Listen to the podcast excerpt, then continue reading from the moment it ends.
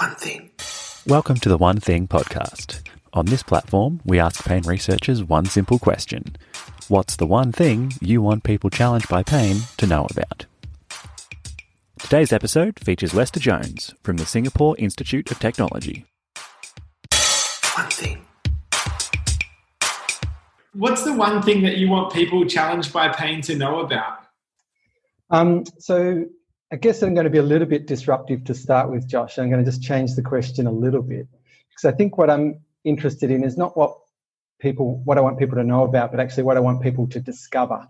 And I think that works a little bit better with how I work and, and think about um, pain. And I guess the thing is that um, that I want people to discover. The one thing I want people to discover is that um, pain is a whole person experience. And over the years, I've developed a bit of a mantra that um, pain is always complex, but sometimes it presents simply. And that really reflects, I guess, what we understand about all the contextual um, in, uh, things that uh, influence the pain experience. Um, but today I thought I'd sort of focus a little bit more on one aspect that I, I found really interesting, which is um, pain vulnerability. And this was presented in a paper by uh, Franziska Denk and um, Stephen McMahon and Irene Tracey. And essentially, what they're saying is that um, over the lifespan, someone's um, protective system, their body's sensitivity, I guess, can actually be primed um, to, in a way that so that they're actually more primed to experience pain. And I think that's really interesting because I guess a, a lot of effort has been um, focusing on the transition between sort of acute and chronic sort of presentations of pain. Um, but in fact, maybe what we're missing is what's happened before the pain even starts. And so I think that's really, really fascinating. Um, I guess that the the um, process that I, I sort of follow is that um, I often talk to patients about this concept of an over applied protection. And I guess with that, um, I'm thinking that uh, the person's system has got to a point where it's um, protecting more than it needs to be. And I guess that that's probably not the right way of putting it because I think there's always a need for why this, this protection exists. But certainly it's more than what it needs to for any tissue based problem. Um, I guess that the, the, the impact on the patient then, and why, like, why I think that's important for the um, person to, to, to discover this, is that when they realize that there's more than just a tissue based um, uh, influence on their pain, they actually can um, find new ways of developing um, or, or managing uh, their pain and, and uh, addressing the, the pain concerns that they have. Um, so yeah, that's probably the, the overview of it. Um, and uh, would you like me to share an example with you, Josh? Because I've got yeah, I, yeah. I'd love to hear how do you how you explain that to a patient. Because um, I guess one of one of the things that I use is the pain and movement reasoning model, which is a, a reasoning tool that I developed with Des O'Shaughnessy, and often I'll present that to to the patient as as part of the pain education process. And so, um, if we can perhaps share an example of a, a man who I um, saw. He's in his 60s and he was basically having some difficulty with, um, uh, or he was frustrated, I suppose, that people really hadn't been able to explain his pain to him. And he probably had a very pathoanatomic sort of view of pain, which I guess is normal because from an evolutionary perspective, that's how our pain system's set up to sort of persuade us to look after the part that's vulnerable.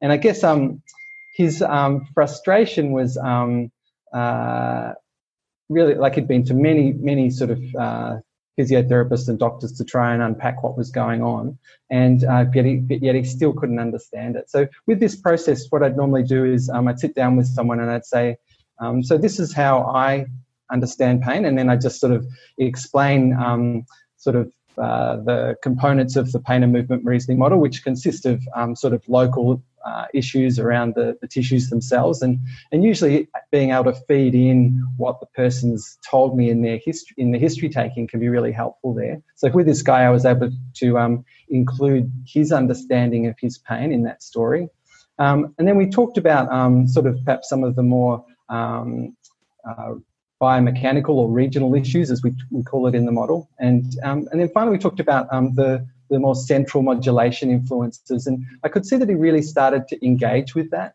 And um, that was um, probably followed by one of those really nice long discussions where you just feel privileged as a clinician that someone's sharing deeply their story with you. And um, he uh, he basically explained that you know he in his childhood he was um, uh, suffered quite a lot of poverty and, and bullying as a result of that. And he, he reflected that he really finds that he still gets quite upset about that stuff, even though it was many years ago.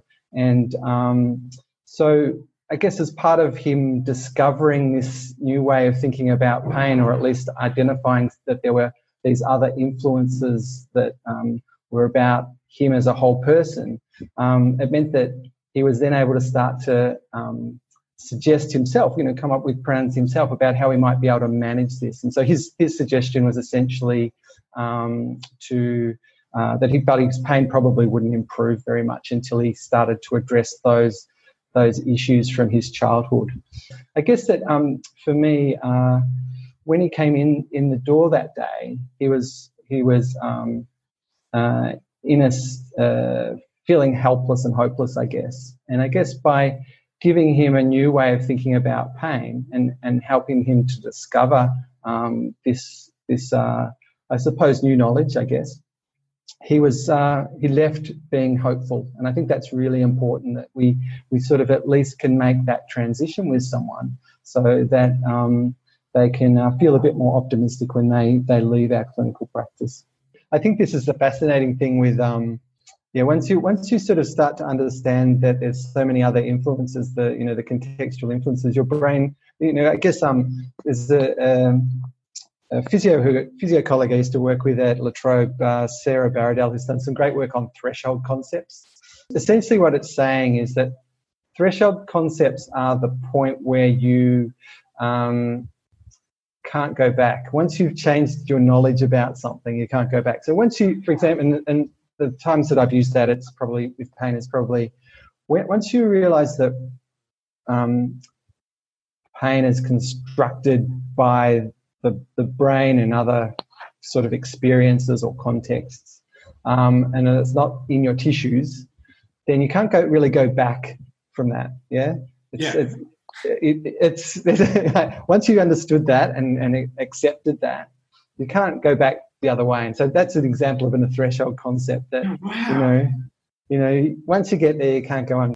So I guess that's the, that's the thing that I wanted to share today. That um, essentially that I feel that if we can help people discover that pain is a whole person experience, then um, wider opportunities arise. I think for for how their pain is managed and and uh, addressed.